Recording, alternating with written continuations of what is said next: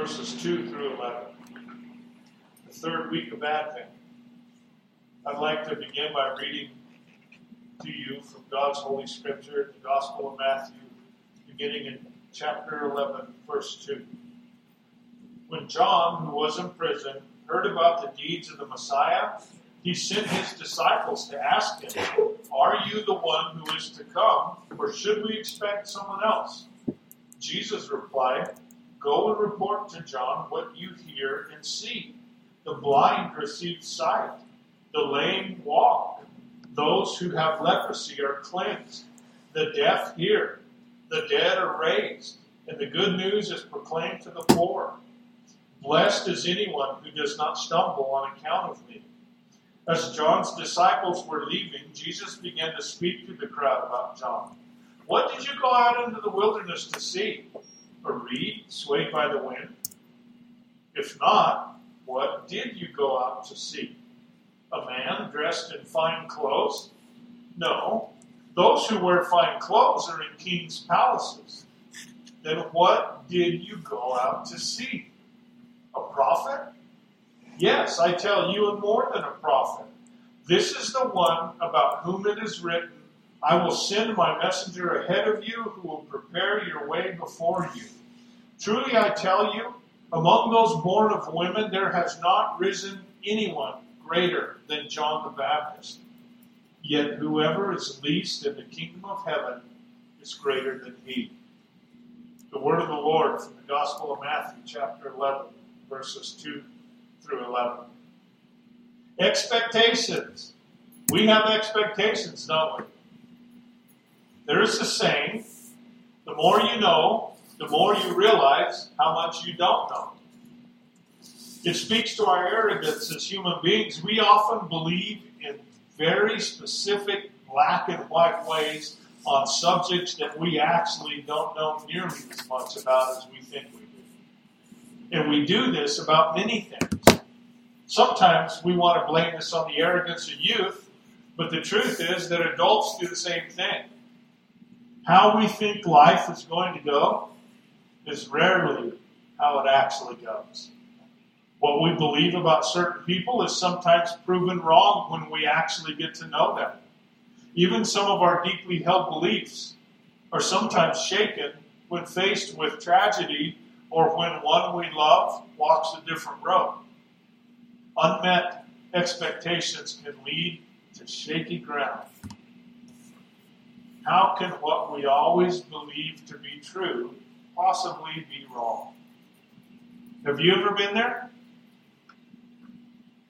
Ever had something confront your expectations or even your beliefs so drastically that you began to wonder what is true? That's where John the Baptist is in today's text. He had ideas about who the Messiah would be and what the Messiah would do.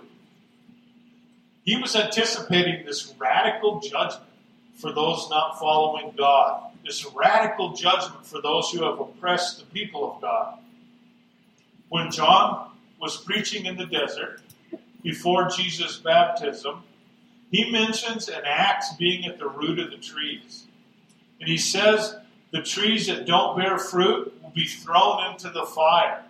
So John was obviously waiting for the axe to fall when the Messiah came.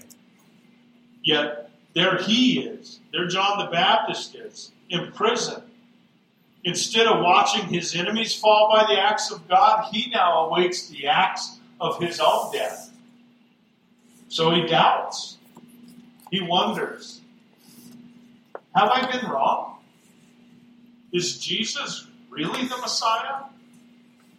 Now, John the Baptist, he was the first to recognize the Messiah while still in the womb. Yet here he is, as an adult, wondering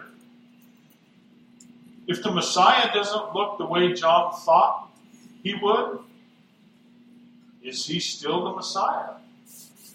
And for us, if Christ isn't working in my life or in the world the way I want him to, is he still Christ? So, there are questions. John questions whether Jesus is the Messiah. He heard what Jesus was doing, and it wasn't what he expected from the Messiah. We see from Matthew chapter 3 that John expected more judgment from the Messiah. Most of the Jewish people in that time believed the same thing. They were waiting for a political king who was going to come in and crush the Roman oppression that they had lived under. At the time of Jesus' birth, where did the Magi go? They went to Jerusalem to find him. That was a logical place for a king to be born in Israel. The freedom they all desired was from political oppression. We know from history that there was great fear of Herod, the one who ruled that area on behalf of Rome. Herod, Antis- Herod Antipas was a jealous king who even murdered his own family to stay in power. Um, that's messed up. I don't know if you knew that, but that's messed up. And uh, it's a pretty healthy reaction to fear somebody that would do that. At Jesus' birth, Herod issued an edict to kill all boys under the age of two in the area around where Jesus was born in order to get rid of the threat of a new king. And Herod, when, when this part of Matthew is happening, is still paranoid. And he fears the followers of Jesus causing an uprising under his rule. Herod also assumes that the Messiah will come for political rule. So there's John sitting on death row in a remote prison on the east side of the Dead Sea, physically isolated from his followers and, and those who shared his faith, geographically isolated from the land that he grew up in and loved. So, this probably led to some doubt about who Jesus was. If John was a faithful servant and a prophet for the Messiah, why was he sitting in prison? So, this had rocked John the Baptist's world to the core. And then what he hears about is acts of mercy. Like I said, John is expecting the axe to cut down the unfruitful trees. Jesus, who John thinks or thought was the Messiah, is in his days of public ministry now. And John the Baptist isn't hearing about any trees cut down by axes. He's hearing about acts of mercy. He hears about healings. He hears stories about the grace filled works that Jesus is performing. This is very different from the political uprisings that he expected. The story of the Savior that the Gospel of Matthew is revealing to us here, after Jesus' baptism and temptation in the wilderness, are these incredible acts of mercy and healing. And this is when Jesus preaches the Beatitudes.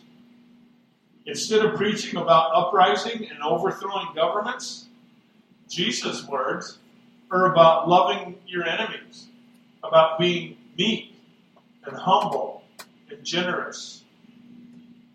Jesus emphasizes that the peacemakers are the children of God. The peacemakers are the children of God.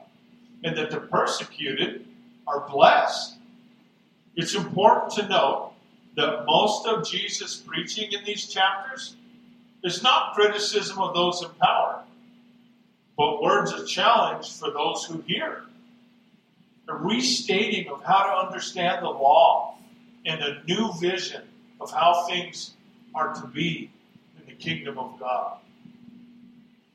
Despite what was believed, the kingdom of God is not about political gain but about a deep heart change that changes the lives of others in real ways. It's about loving God fully. It's about loving your neighbor fully. It's very likely that John also heard about this radical way of preaching. that ran counter to what they believed the Messiah would do in establishing his kingdom on earth. So Jesus responds. The mention of a reed has some historical significance to that day and time. The mention of a reed is likely a direct comparison to Herod Antipas. Herod used the imagery of a reed on the currency that he created for that area. And when it talks about uh, are you looking for a king? Kings are found in fine clothes in a palace, right?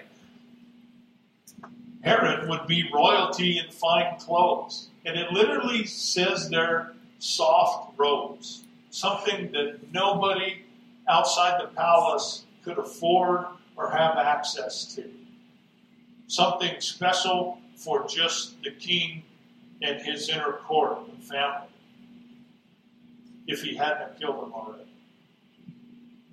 So, this continues the theme that while the people think they're looking for political help, that isn't truly the heart of the matter. What did they enter the wilderness for? They entered the wilderness because that is where revelation from God has happened for the people throughout the history of Israel. They went out to see John the Baptist in the wilderness because it was a natural place for them to go hear from a prophet. Remember the Exodus from Egypt. Where did they spend time to hear from Moses? In the wilderness. Remember the prophets in the Old Testament are found in the wilderness. So here too, they find a prophet, not a king, in the wilderness. Prophets speak truth to power, whereas kings, they benefit from that power. Prophets challenge the status quo, Kings often create the status quo through oppressive control. So if they weren't looking for a king in the wilderness, why were they looking for a king in the Messiah? The system is going to be challenged, but not in the ways of the world. Just like the prophets challenged systems in different ways. Jesus, the Messiah, is challenging the system in different ways than worldly power. So, let us not go to the wilderness, to the world, looking for the Messiah. We often expect God to move in the ways we want Him to, right? We ask God to bless us in very specific ways. Lord, give me money, fame, homes, leisure, all kinds of things. At church, we have definite ideas about what God's blessing looks like. No. And we become concerned when our ideas about what a blessed church looks like don't appear around us. What if God's blessings look more like the Beatitudes than they do like material wealth? What if it's not that God is not blessing us while He blesses others, but that our perspective is wrong? We question where God is in the midst of tragedy. What if God is trying to show us that He is in the midst of tragedy, grieving with us? We often view God as being, a, being on our side of a political opinion. What if instead God is asking us to completely reframe our thinking? Not around a political system, but around the kingdom of God. What if we're looking for political power while God is asking us to change our hearts and care for our neighbors? When we look for a very specific type of Jesus, we often begin to question if Jesus is the Messiah he says he is, if that's not what we find. We need to be looking at acts of mercy. In the ways we find people restored and freed. In in generosity and love toward our neighbors. We need to be looking at the places where resurrection is found. Advent is about expectation. But what are we expecting? How can we repent of the ways we have constructed a certain view of who Jesus is? How can we ask for eyes to see who Jesus really is and who he is actually calling us to be? How can we remove some of the distractions in our lives to see these acts of mercy and grace not as disappointment, but as the true fulfillment of the Messiah in our midst? So, questions. It's okay to have questions. We can note here in Matthew chapter 11 that Jesus did not reject John the Baptist's questions. And he doesn't reject ours.